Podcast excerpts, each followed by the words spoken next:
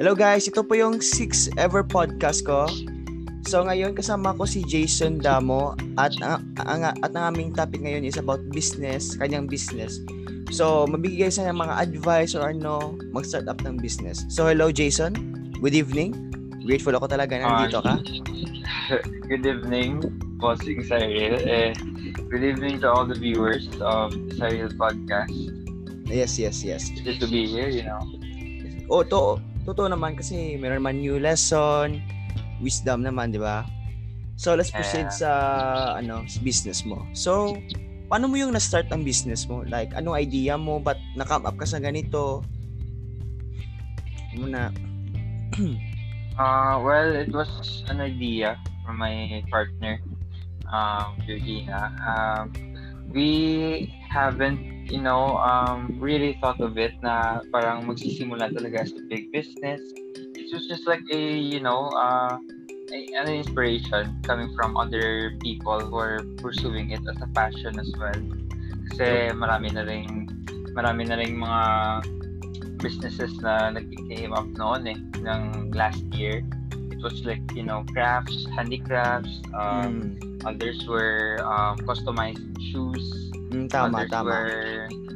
Others were yung gumagawa sila ng mga tops or dresses from recyclable materials. Okay. So, we also hop into the generation of thrifting clothes, yung nag-uukay-ukay sa flea market.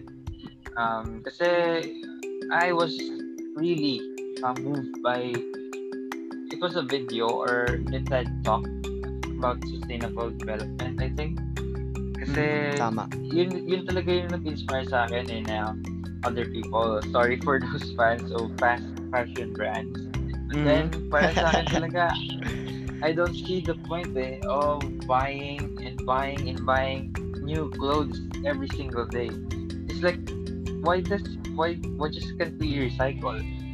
Kasi para makatulong ka naman sa kalikasan kasi other than wasting your money, spending your money para lang sa pag-contribute sa pagkasira ng mundo. Why not save it? Spend your money by saving the environment. Tama. That's why we started our business, J Squared 6100, wherein we sell thrifted clothes, curated thrifted clothes from the flea market, also the online platform. Yung parang bumibili kami ng mga shirts na vintage na second hand, third hand, coming from across the nation. It was a good run, and it is still growing. We are now in our first year, celebrating our first year. First year na? Nice. Yeah. We have our anniversary drop last, October. Yeah. Sa October ka nag-start. Okay. Yeah. October last year, we, my partner and I, started the business. Tama. It was a good hobby and as well passion. Kasi, nag-aaral kami. We also got to generate our own money for our own needs. For example, school supplies, also contributed for our parents. It was a good source of income. So, naman. Kasi, same din ako sa'yo. Before ako nag-start ng podcast, nag-edit ako mga video. Editor ako. So, nagpa-practice ako like, gagawa ng AMV, parang ganon. At syempre, meron akong isang kaibigan nga, nga gusto mag-edit din. So, naisipan namin, but mag-plan out kami gumawa ng business.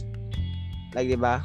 Kasi, sinabi sa akin nga, baka hindi pa sa masyado maging active sa kanyang business. Kay, meron class at hindi siya masyado nag-online. So, nag-low-key ako, parang ganun. At naisipan ko yung i-start kong podcast. Like, i-execute ko. Yeah. That's why yung name ko, Saril Podcast, Make It Happen. Parang i-execute mo yung idea mo. Gets mo? It's a point? Yeah. So that's why na ganyan na-come up kung pangalan ko. So, proceed sa kanya sa imong business. So, ano yung mga sinesale mo sa business mo? Like what? Jacket, t-shirt, etc. Yeah. We started from t-shirts lang. Kasi, okay. We were limited at time. We don't know much of the business pa. Yeah, it was J Squared 6100 because my name Jason and her name Georgina, so it was J and J. Okay. So we started from t-shirts. Then we saw other sellers as well na bumibenta ng jackets, windbreakers, mga trackpads. So sinabi namin na pwede din pala yun. You can also jump out to those kind of wares na gusto din ng mga tao kasi in demand din eh. If rainy weather, others will really look for long sleeves, hoodies, jackets. So it's like also determining what are the needs of your market. So we are now currently selling not just shirts but then also jackets, hoodies, breakers, also even shorts, track pants. We are also learning from everyday experience namin sa business kasi we truly believe na ng lahat ng customer talaga may tuturo sa iyo eh if ano pang kailangan mong i-improve sa. Tama. Yung nag-start kayo ng business mo, like tawagan. Before kayo nag-start ng business mo, like ano, meron ba kayong idea, ano bang gagawin ninyo? Meron na ba kayo tawagan logo, etc.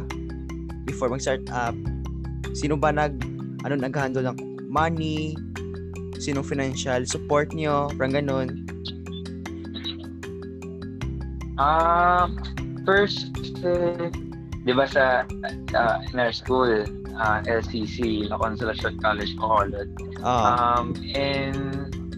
in the back gate, there was a flea market, yung parang ukay-ukay store. Okay. So one time, I was able to check it out. Konting adventure. Checking out stuff because vacant, walang magawa eh. So, checking out stuff. Oh, ganda din pala to, no? May mga shirts, jacket, although it's second hand, but meron ka naman choice na clean up siya eh. You have all the power to improve it if may mga damages. So, tama. Yun, parang kinonsult ko talaga yung partner ko. Sabi ko, bakit, we'll start a business. Kasi, we are just students, we're just, young. Pero, if we can start a business, nang magkakapera tayo, if we need something, we can buy. We don't have to depend, 100% on our parents. Tama. Parang ganun. So, before we start our business, we envisioned talaga anong name. We spared a few days just thinking about a good name for the business, good logo. So, yun, nakaisip kami, J Squared 6100, J Squared for our names, and 6100 for the postal code, zip code of zip code. Yes. And the logo. I was just able to, mix all the colors that we both like, can complement. So, and it just really happened, like, within the snap. And the rest was history, I think. That's great naman. Paano mo ba nakilala yung partner mo? She's my girlfriend, girlfriend mo pala. Yeah. She's her girlfriend. And she she was really the one who inspired me in business because She's also business-minded, you know. Same din sa akin. She was business-minded. She was really, you know, motivating. Like, yeah, kaya natin yan, you know, way back down. So, yeah. Then, I just, you know, I said, go with the flow. Then, yeah. We'll be overcoming all the problems, I think, if may mga financial, you know, financial problems. Tama naman. Nandiyan naman yung parents na support. So supportive. They're so supportive with our business. So it's a good thing. Mm. So, what if, ano yan, pagiging successful yung business mo, before ka mag-graduate college, i-push mo pang college mo or mag-focus ka sa business mo? That's a good question and a tough one. because you know, magkakapera ka talaga eh if you're having a business. But then, I think my family and also my partner believes na maganda talaga na you have a certain degree, you know, something like college, graduating with something that you can be proud of. But anyways, you can still continue the business if you really want, diba? There's a will, there's a way. You can balance two things if you really are passionate about it. So I think after college, you know, if the business is still good and still gaining, why not pursue it, right? Tama. Pero yun eh, parang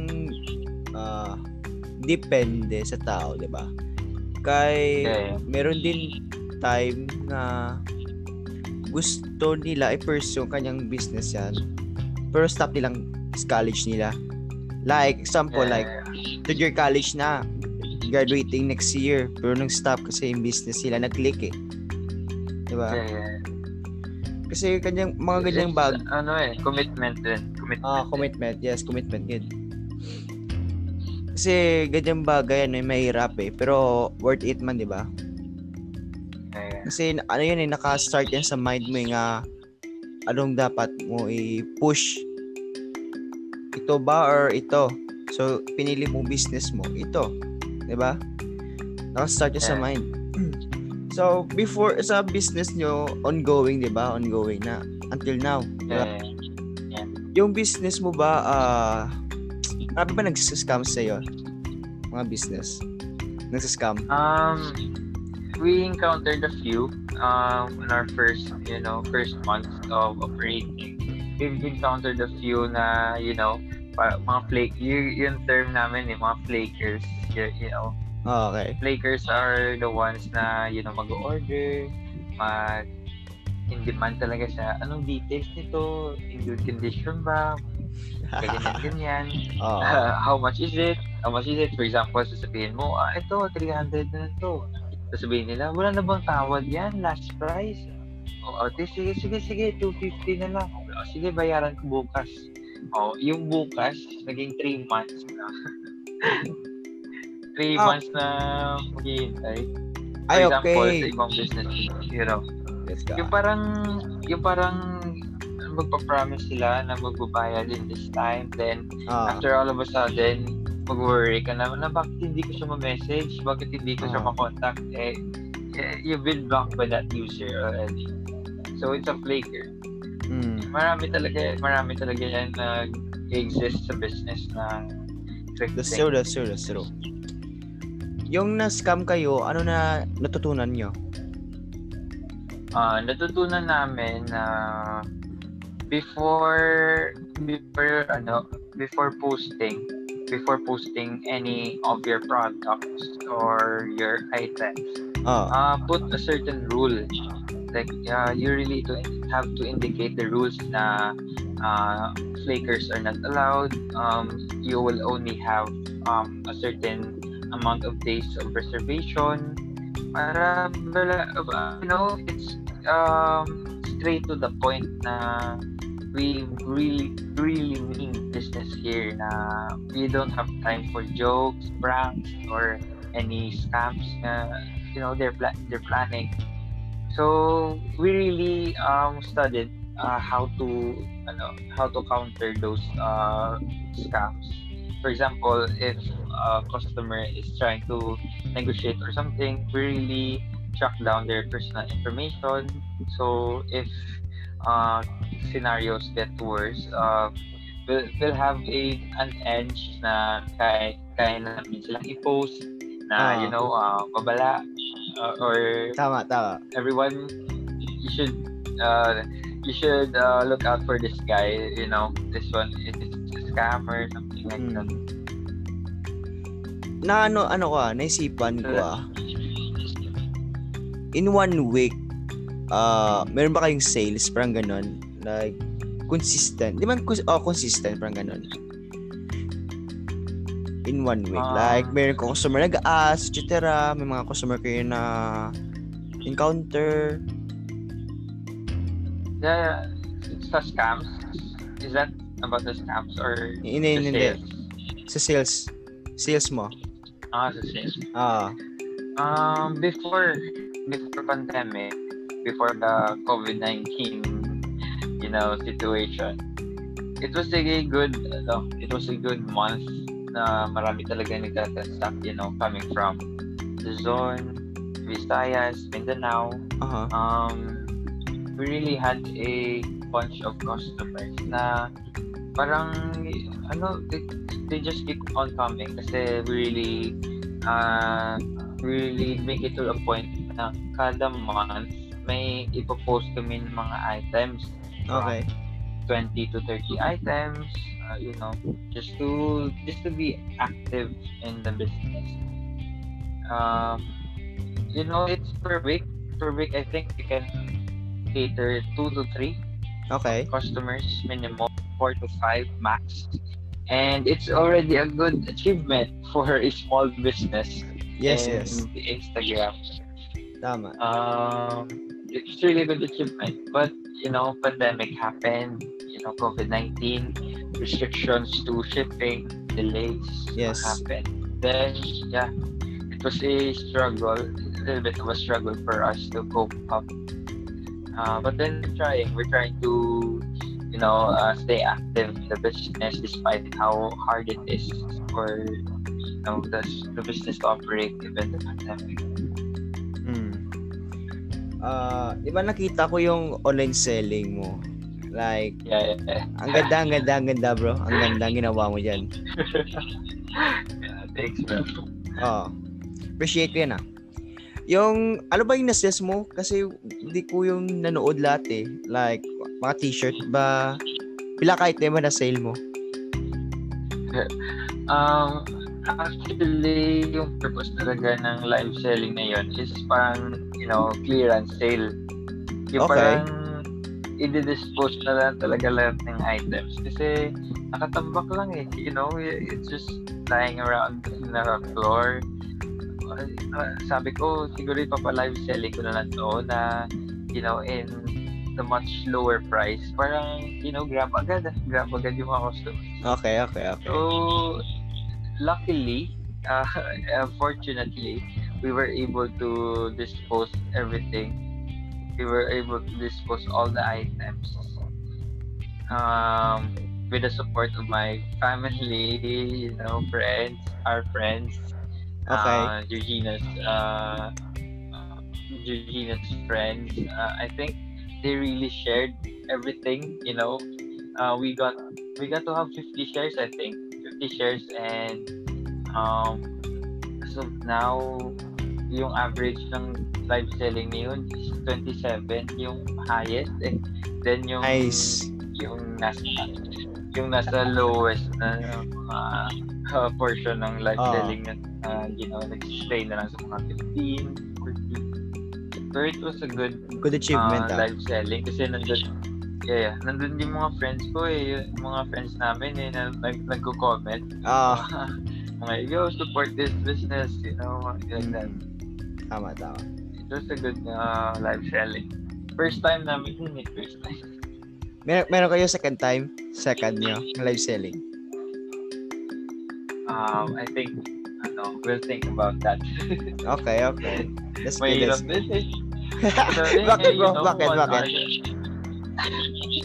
One hour yung nagbibenta, para kang tanga doon nagsasalita ka doon naman, oh my God, kunin niyo na to. My friends were laughing around and joking about me, making fun of me. Good times. Bro, at least diba, good experience. Yeah. Just a good experience. Tama. Fun experience. Yes. Sa 1 year nyo nagbi-business, ano ba natutunan nyo?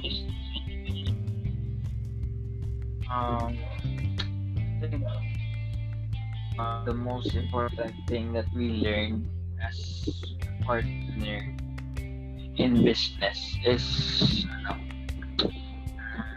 commitment and communication.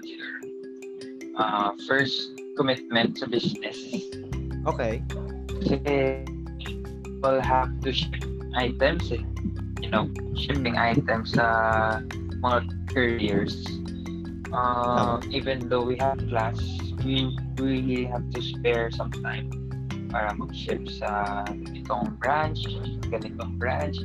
We really have to spare this day para lang mag-shipping ng items kahit na sobrang busy, sometimes exams pa. Okay.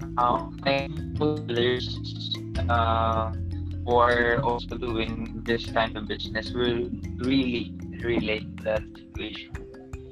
Then, siguro sa communication naming dalawa, we really try to work as partners in business. Kasi, you cannot just do the whole thing by your own. Siyempre, iba, solo business na kahit kinakaya nila. Pero para sa akin, ang hirap talaga na mag-business na mag-isa ka lang. It's always a good thing na may partner ka na to really help you, assist you, and you as well, I as well, assist her sometimes. It's just like taking charge both sides. Tama naman. That's good. Yung sino ba sa dalawa yung mas natamad? Like, minsan di ba natamad kayo, parang ganon. Sino ba sa inyo dalawa? Siguro ako. Bakit? Kasi sometimes, sasabihin na siya, siguro bukas na lang. Then she'll say, depende sa'yo. Pero, I can clearly see that she's implying a message. Don't be lazy if you want to earn something, like that. So I take what I've said. Joke lang. Sige, gawin na natin. Araw lang. Sabihin mong girlfriend mo nga, bukas na lang yan. Pero nagigigil siya. Like, sige, gawin na lang natin. Diba? Parang no choice ka eh. Joke live. Tama naman. Yung sa girlfriend mo ba, besides sa business nyo, ginawa nyo, meron ba kayong ibang business? Like, kayo, I don't know. Yeah. She is currently doing a business as well na Dozens of Cubs. Dozens of Cubs is a shop wherein she bakes cookies, brownies, okay, butterscotch, banana cake with chocolate chips, a lot more. She's very, very talented in baking. Meron pala siyang ibang business besides sa yeah. It's not just ang ganda kasi we don't just take into one plan, we innovate. What can we think of another business? Go for it. Kung may pera lang na kami. Go. Start 5 businesses a day. Oo naman, kasi ano naman yun eh, like mayroon kayo idea besides sa kanyang business. I-add up kayo ulit, diba? Ano ba yung mga... Sa pandemic din kasi. Oo. Ano yan? Go on.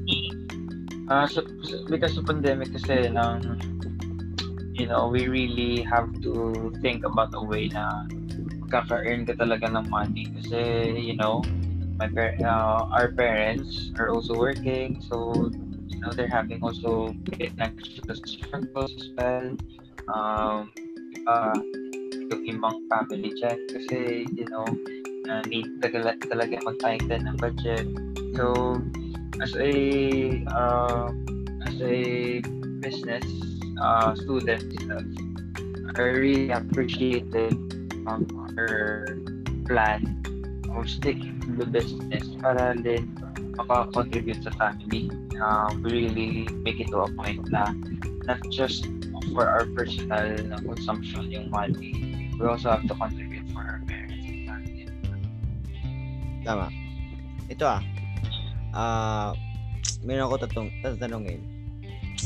Si ano ba gusto nahin mo? Barkada mo or business mo? Ano unahin mo sa dalawa? Grabe yung question niya. Game. Siguro, it's really a matter of choice kung sino yung merkada mo. Kasi kung supportive lahat ng merkada mo and you choose to opt out them before your business in a certain time, ma-understand talaga nila. For example, gagala kayo, something like that, and sasabihin mo, wait lang guys, may customer kasi ako, I need to meet that customer in a certain amount of time, sa ganito. Then, if kung ang merkada mo supportive, they would really say, yes, sure. But then, if yung merkada mo, meron, you know, there are those people talaga na medyo may bitterness sa business mo eh. Oo, may saan. They see you earning money, they would really say na grabe lang, ito na lang time yung makabanding tayo, unahin pa yung business mo. Ito yan. Even if they would say na it's a joke, you could really feel na there's something behind on it. Kasi meron yung ganyan tao eh. Like, meron ka business, pero meron sa side nilang like, ayaw nila sa'yo, ayaw nila ganyan, kasi ito, ganyan, di ba? Hindi siya supportive. Yeah. Di ba mga ganyang bagay, hindi yan totoong kaibigan.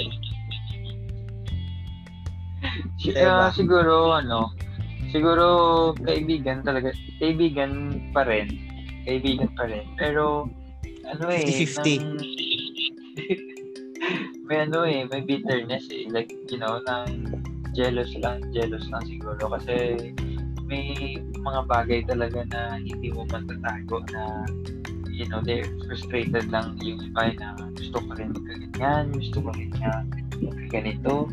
Diba? Then, yung pagiging supportive mo as a friend, nalilimutan na nila, diba? They would really yung iba nga eh, they will put down the business of their friend, di ba? Okay. Di ba, meron di bang kaibigan mo, like, nabibusiness ka, ma-notice sila, wala kang time, magkasama sa kanila. Meron minsan, nagsasabi nga, okay lang, mamuna. Okay lang. Ayaw nila magpunta dito kasi busy ka, parang ganun. Like, meron kayong plano pero wala ka. Ano ba gagawin mo? Like, busy ka sa business mo. Marami ka customer. Siguro sa amin ng partner ko, we haven't experienced pa naman encountering conflicts sa friends namin kasi okay. My friends kasama rin mga friends ni Virgina, we really invite them sa mga mga advertisements namin na guys, pwede pong ma-share like this, ma-share naman sa friends mo yung oh, yung post namin that. So in that way makikita nila na oh, they started the business, that's why. So fortunately lang talaga para sa amin na positive yung reactions nila, like they're really supportive, they okay.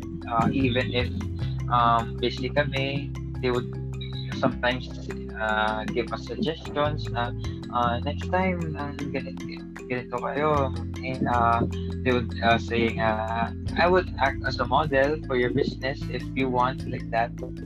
Okay. Yeah.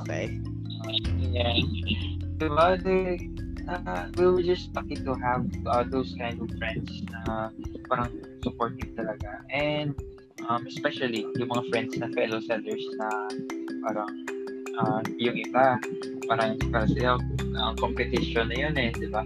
Pero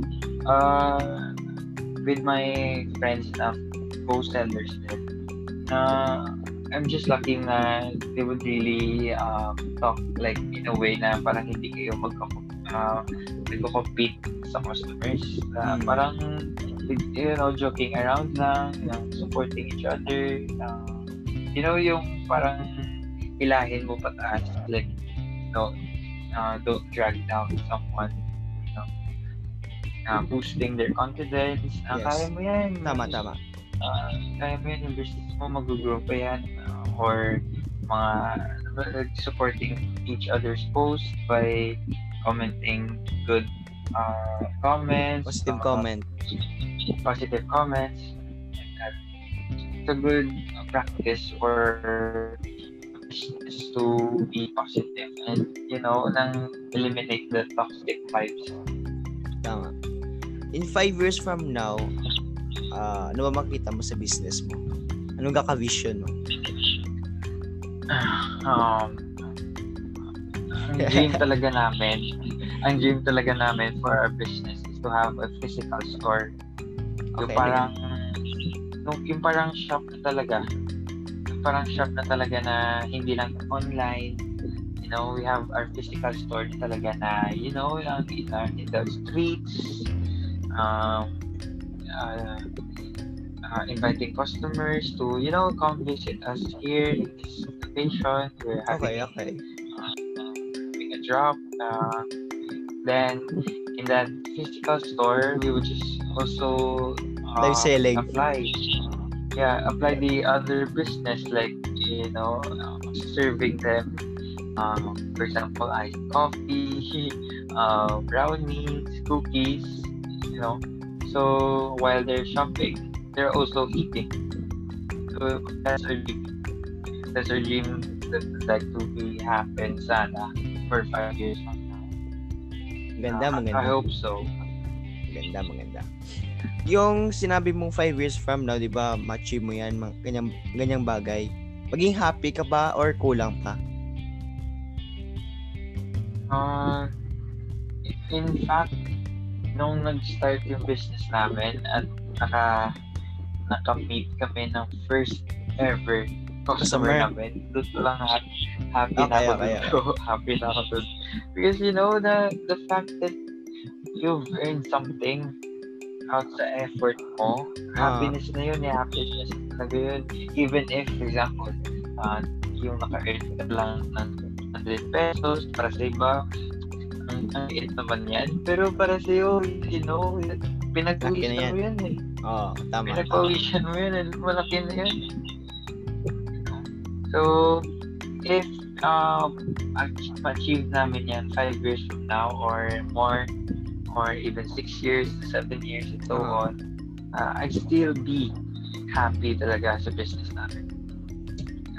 To exist pa lang, happy ka na eh. To reach followers, like as of now we have 2,700, I think.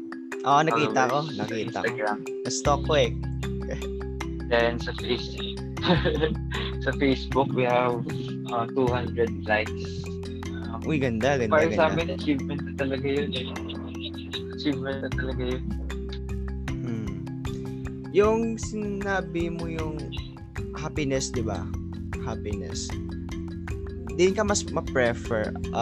Happiness ba or money?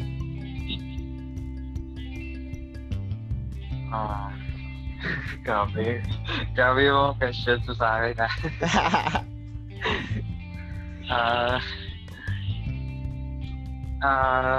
Siguro sa happiness siguro. Kasi anong siguro? Hindi sure? I'm close. Siyempre, hindi ka naman magpapaka-hypocrite na hindi mo kailangan ng money. No? Pero if I were to choose something talaga in a situation, siguro happiness. Kasi lumaki lang naman akong simple, you know, na having just, you know, my family and spending time with them. Happy na talaga dun eh. Hanging out with your friends, even if, you know, hindi kayo sa mga magagarang restaurant, sa mga hindi kayo bumibili talaga ng mga magagarang tapet, you know. Tama. But just yung mga yung ibang tropa ko nga eh, makagala lang kami sa mga ukay-ukay, happy na kami doon, you know. True. Makakita lang kami ng mga grill items na nasa low price, okay na kami doon. Yung partner ko, kupay-kupay, hustle lang palagi, then kakain. You know, those little things na para sa ibang tao, hindi kind of lame or, you know, hindi nila ma-appreciate. Pero sa mga sellers or sa mga entrepreneurs dyan, they would really relate na they will never take it for granted kasi effort yun eh. Commitment na yun sa business nila. Magandang story mo ah. Like, appreciate ko talaga, respect ko yung story mo. So, keep it going ah. God bless. Yes bro. Last question bro. Ano ba yung mga tips mo or mga beginners ng ganyang itong bagay? Ano bang advice mo sa kanila? Siguro speaking in behalf of my partner siguro as a business. Para sa mga, you know, as aspiring entrepreneurs dyan or they would like to come up a business, small business, siguro just, you know, be creative. Number one, be creative talaga. Kasi yun yung number one key na mag-introduce sila sa mga tao eh. It will really make you, you know, unique. So, kung unique ka talaga, you would really stand out if mag-blend into kung anong puso, yung reason mo na nag-start na business kasi puso to ngayon eh. Pero kung wala kang uniqueness, wala kang mission talaga na gusto mo matupad, eh, you know, you will never really succeed siguro for how many years. Siguro magsasucceed ka for a few times. Pero you will never be happy kasi wala kang mission na gustong i-achieve. Alright. Tama yung sinabi mo kasi... lastly, siguro... Okay, gone. Yeah, okay. Ikaw muna. Siguro lastly, parang stay tough lang talaga kasi marami kang customers na mamimit talaga na parang you know, sasabihin ka ng mga bad words, parang papagalitan ka kasi you should face the fact na yung ibang customers mga, you know, mothers na old age na, di ba? Meron naman. So, you should stay tough talaga na should be really tough sa mga ganun bagay. You should really be composed, you know, na dapat i-defend mo yung self mo, yung business mo. Kasi kung magpapandala ka lang doon, wala talaga. Fuck up ka talaga. Yeah. Yes. Kasi nagandaan ko sa mga bata ngayon at ayun, yung generation natin, like maraming ano no, creativity, ideas, parang ganun. Kasi gusto ko yun mangyari in the future eh. Like, di ba? Maraming ideas. Kasi hindi natin minsan magamit yan. Kasi sinabihan sa parents, sinabihan sa school, dapat ganyan bagay lang gagawin mo. Parang ganun. Like, parang factory ka lang. Like, binawa. Grounded ka sa comfort zone lang. Parang ganun. At ano din, parang nagbabawas yun mga ideas mo, like hindi mo na ano, hindi mo na execute.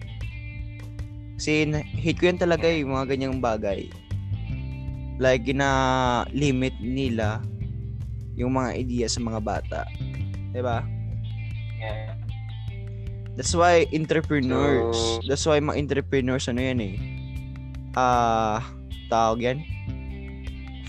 Worst enemy talaga ng mga government. For reality yan ah. Reality yan. Diba? Kasi, ano yun eh. Mga bagay nga natutunan natin. Hindi natin natutunan sa school. Diba? Diba?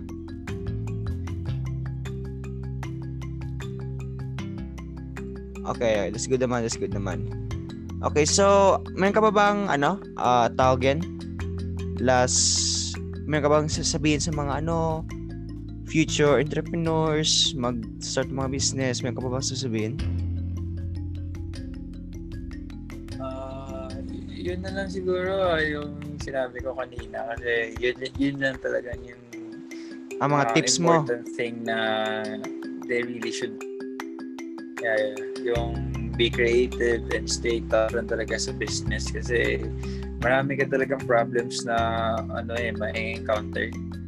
You should really be prepared kung ano pa yung mangyayari kasi it's unpredictable eh. As life may seem at yung same na rin sa business, unpredictable talaga. Just like the pandemic, the restrictions. Walang nakapredict nun eh. Tama. So you should really be prepared. Yes. So okay, this is our end in our podcast. I hope guys may kayo natutunan. And syempre, new learnings naman to at ano naman, blessing naman kasi may natutunan tayo kay Jason Daamo. Okay. Tama ba? Jason Daamo? Yes. So thank you very much, bro. Thank you sa time. Thanks, bro. Thank you. Thank you for inviting me. Sure, no problem. Yeah.